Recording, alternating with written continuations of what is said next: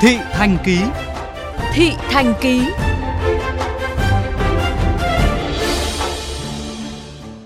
Thưa các bạn, theo thống kê từ Sở Giao thông Vận tải Hà Nội, trên địa bàn thành phố hiện có 46 cầu vượt đi bộ được xây dựng và đưa vào khai thác sử dụng từ năm 2009.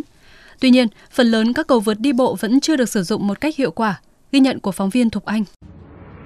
Ghi nhận tại nhiều tuyến đường có cầu vượt đi bộ, đặc biệt tại các cầu vượt ở trước cửa các bệnh viện, trường học, hàng ngày có hàng nghìn lượt người qua lại.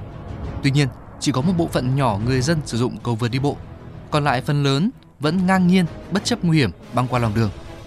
Điển hình tại cầu vượt Giảm Võ Ngọc Khánh quận Ba Đình, dù được xây dựng hiện đại nhưng thiếu đồng bộ với hạ tầng xung quanh nên rất ít người sử dụng. Bên cạnh đó, cầu cũng đã xuống cấp và hoen dỉ. Hay tại cầu vượt trước cổng bệnh viện Thanh Nhàn, quận Hai Bà Trưng, bà Nguyễn Thị Hoa, một người dân sinh sống gần khu vực cho biết, do cầu đi bộ quá cao nên việc lên xuống khá bất tiện. Cô đang ít tuổi và cô đi lên cầu nhưng mà cảm giác là đi lên và đi xuống rất là mệt. Xuống thì rất là chóng mặt, không phù hợp với người già nên là hiện tượng là người ta đi băng qua đường rất nhiều là vì thế.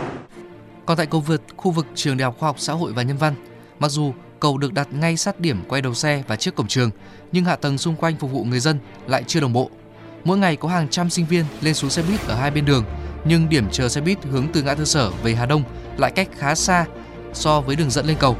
Ở hướng ngược lại, lối lên cầu vượt trở thành nơi tập kết rác thải. Do vậy, nhiều người vẫn băng cắt qua đường vào giờ cao điểm mà không đi lên cầu.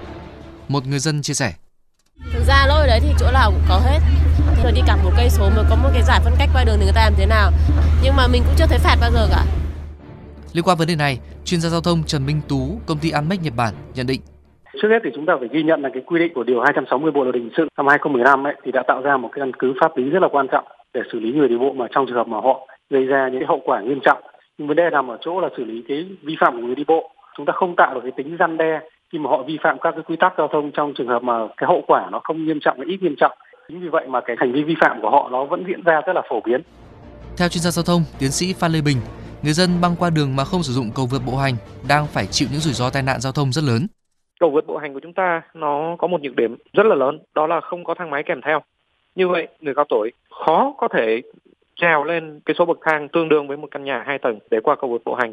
Thì trong những trường hợp mà người cao tuổi chân yếu như vậy thì không có cách nào khác hơn là họ không sử dụng được cầu vượt bộ hành mà phải băng qua đường. Tiến sĩ Phan Lê Bình cũng nhấn mạnh cần nâng cao hơn nữa việc đảm bảo quyền và ưu tiên dành cho người đi bộ khi tham gia giao thông. Để tạo điều kiện cho người dân được qua đường tương đối an toàn hơn. Với những trường hợp mà không thể leo lên bậc thang được thì vẫn cần thiết có cái à, vạch kẻ đường. Tuy nhiên cần phải làm thêm những cái gờ giảm tốc để giúp cho các xe bắt buộc phải giảm tốc đảm bảo an toàn hơn, đặc biệt là người cao tuổi khi đi bộ qua đường như vậy. Cẩm nang đô thị